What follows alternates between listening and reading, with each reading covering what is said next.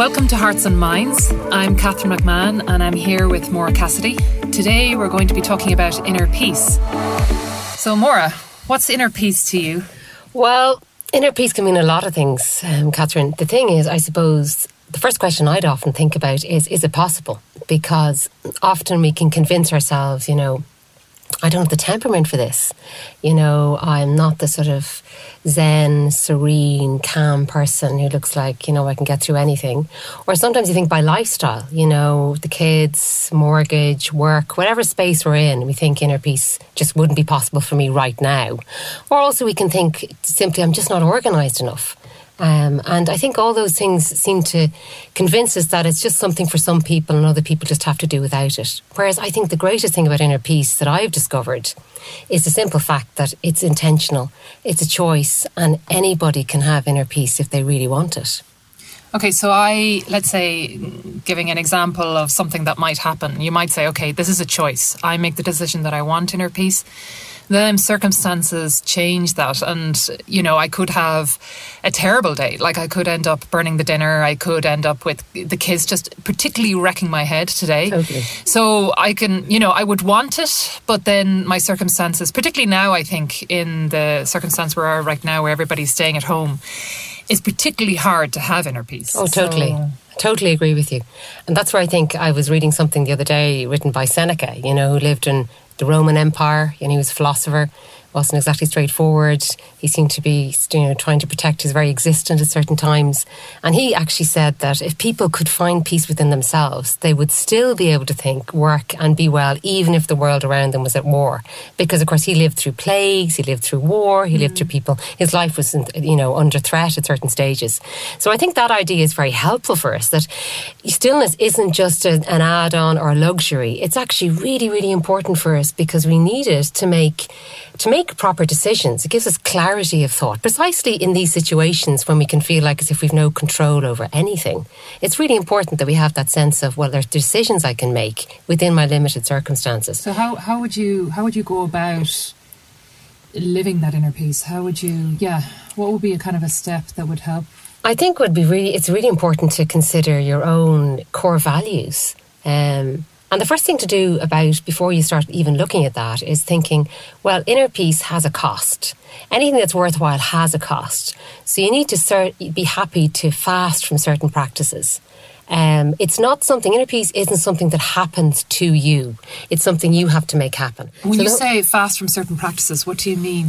Well, for example, busyness for its own sake. You know, sometimes we're just happy with the to-do list, and as long as I keep moving, keep keep getting stuff done, you know, busy, busy, busy, or productivity. You know, even these days of lockdown, you know, we're so a lot of us are sort of reflecting on the fact that you know, up till now, maybe I've been just going, going, going without really considering why am I doing this? What's my purpose? What are my inner values? So the whole thing of core values is the idea of the less you want, the richer you are. See, it's bringing things down to what can I not live without. Um, it's it's a process. Um, a lot of it has to do with accepting limitations, accepting our own personal limitations, limitations of our own decisions or choices.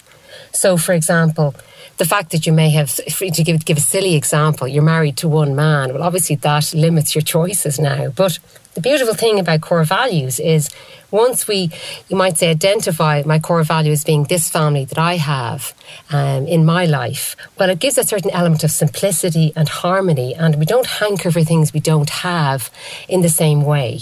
Um, and core values look like things like hard work, it looks like, as I said, like family, it looks like people before stuff, it looks like a lot of different things for different people. But I think it's really, really important to sit down and give yourself the time to actually identify what they are. Okay, can I kind of drill this down a little bit further? Because I'm just saying, yeah, that's great. You know, uh, I have my core values.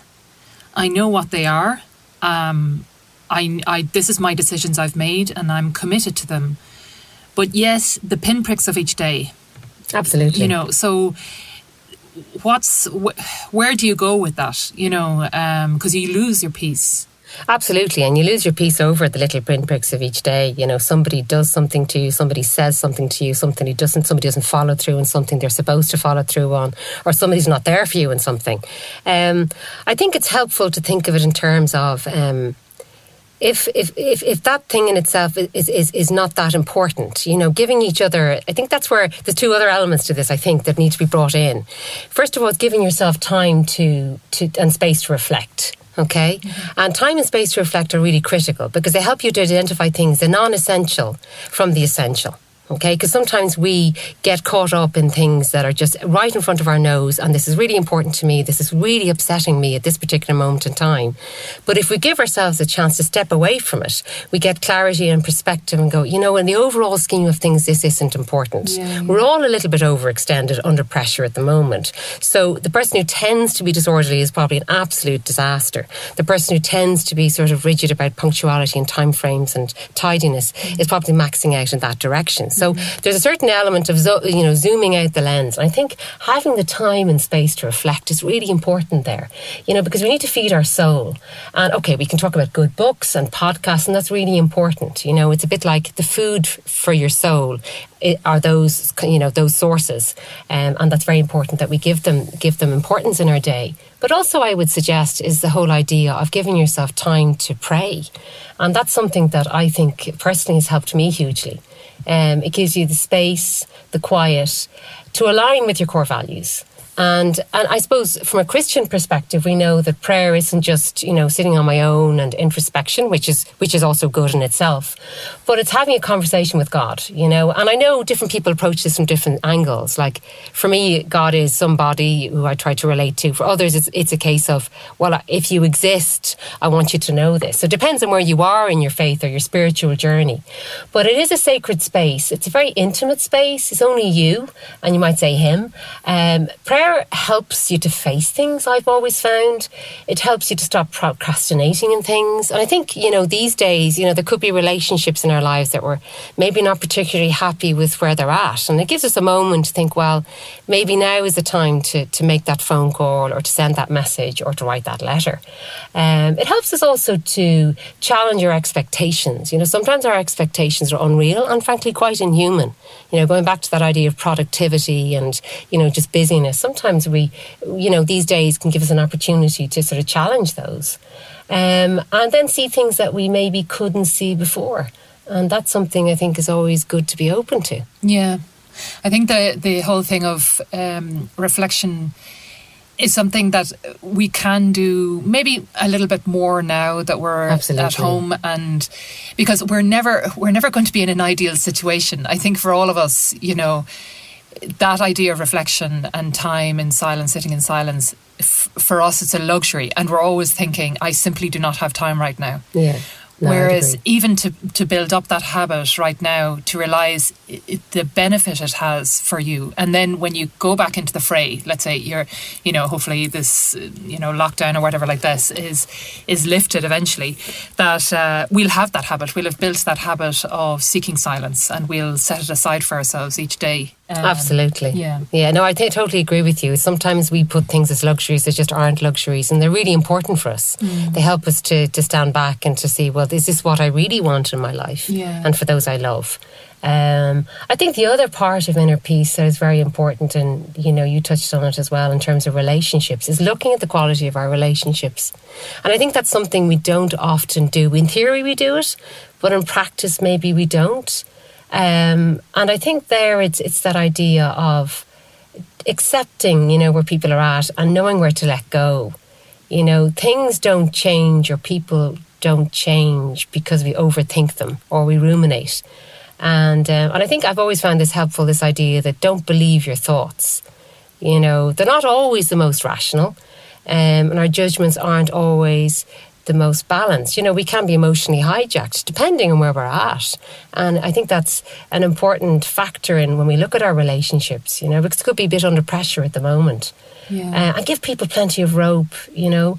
Don't guess, ask. You know, sometimes we can so often think they did this, they didn't do the other, so I assume they mean the following, or they said this or didn't say that. Whereas sometimes you can find people are in a very different space and they're not necessarily thinking the way we're thinking at all. So we can't read minds. And, and I think all of that approach will help us, will save us from misguided conclusions. Uh, I've always been struck as well in the whole area of, you know, just speaking, you know, oh, try to speak the truth and speak with kindness. It's, a, it's, a, it's something that I, I was always struck by, say, in the life of St. Josemaria. You know, he had this quote that went something like, if you've nothing positive to say, don't say anything at all. And I've always found that a very, very good sort of rule of thumb that you don't try only to say things that everybody can hear or say what you mean and mean what you say and keep your counsel. You know, not everything we think needs to be articulated.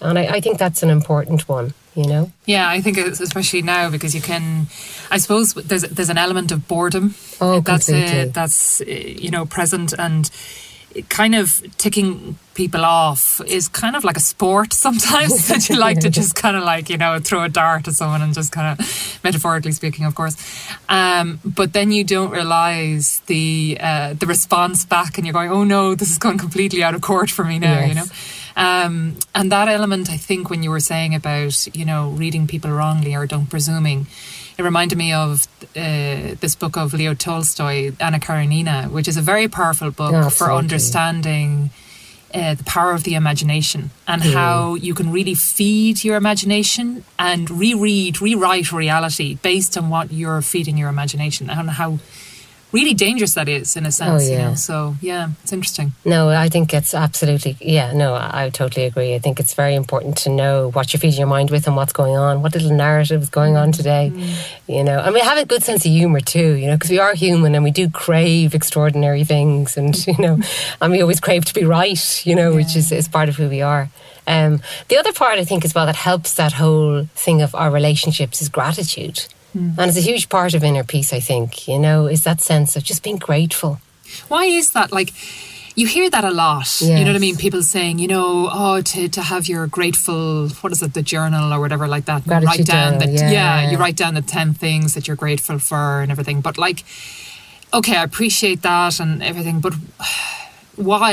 You know, like why?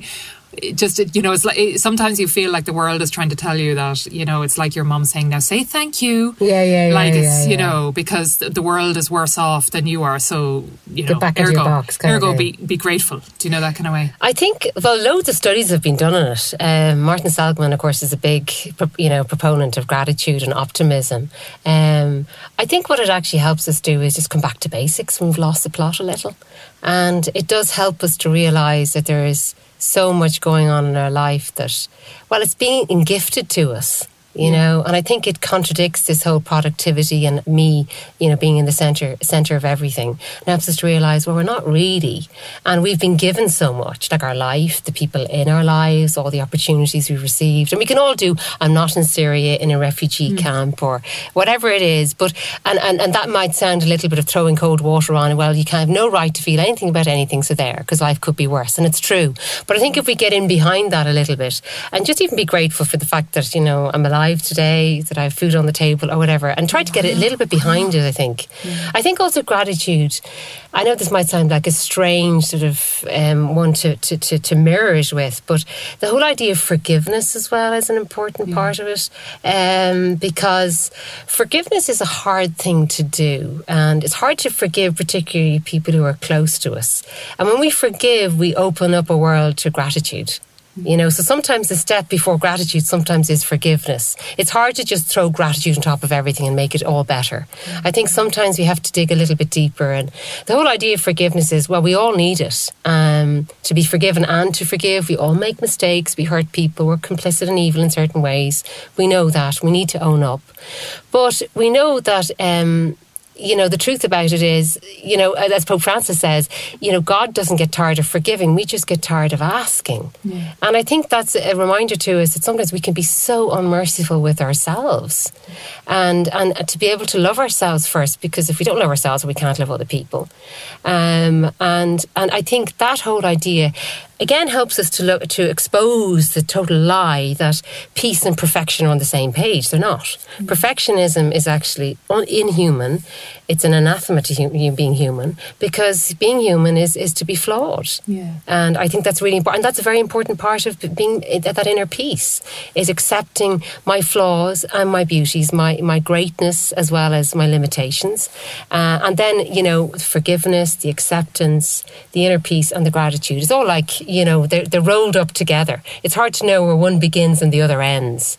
Um, and it's a reminder, too, that we are enough in a certain human sense but also we're looking for more because mm. God, I remember hearing somebody say once that God doesn't give you desires that you can't fulfill or that he can't fulfill. And that's very much that's very Saint Augustine. And I think that's a really important thing to remind yourselves of a lot. Mm. You know, in the context of what we're experiencing at the moment. There are silver linings all over the place, but sometimes it's hard to find them and we need to step back a bit to do that.